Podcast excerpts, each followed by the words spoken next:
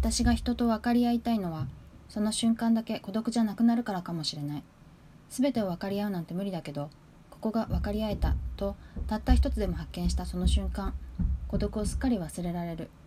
その高揚感の持続性はその時によってまちまちだけど、なるべく長く続くものを見つけたい。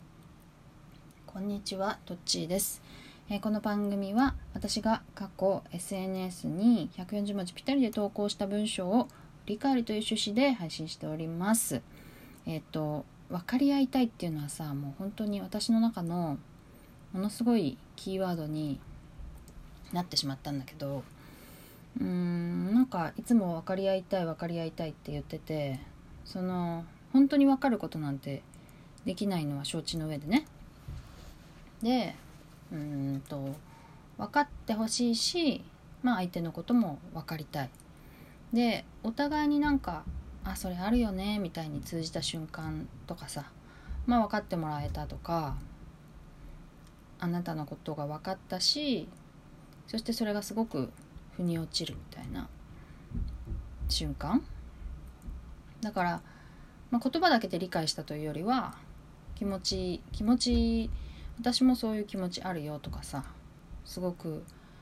あのなんだろうね、共感したみたいな、簡単な言葉で言うとね、共感したみたいな瞬間がすごく好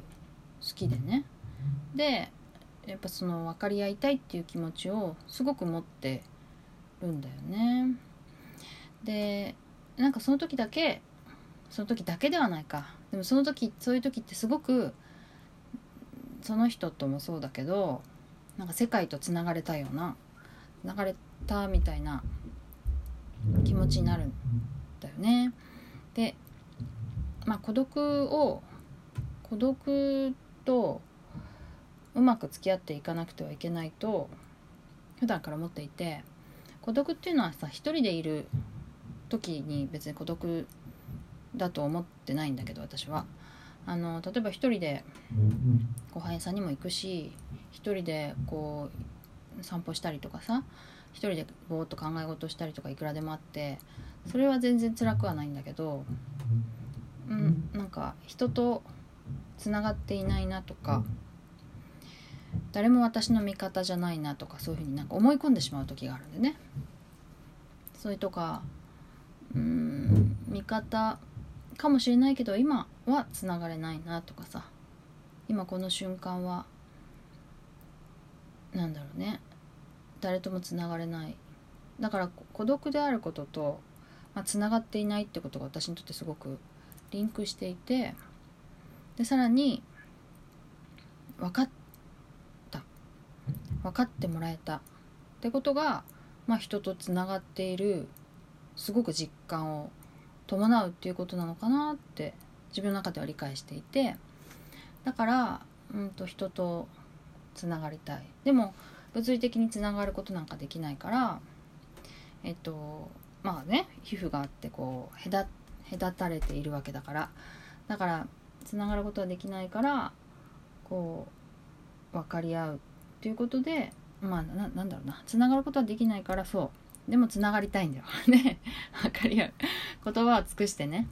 言葉を尽くして想像力を働かせて分かり合えたっていう時に、なんかこう、まあ、一体化したっていうとちょっと言い過ぎなんだけど、つながったなみたいな気持ちに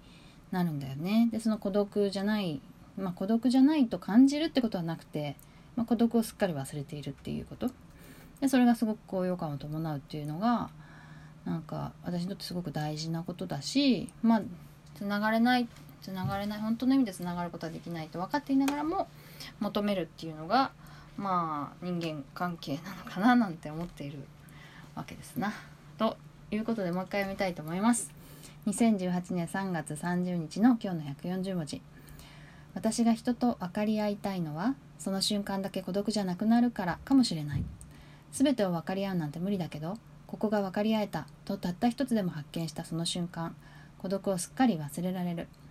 その高揚感の持続性はその時によってまちまちだけど、なるべく長く続くものを見つけたい。ということで今日のひゃくよんじゅう文字リサイクル終わりにしたいと思います。さよなら。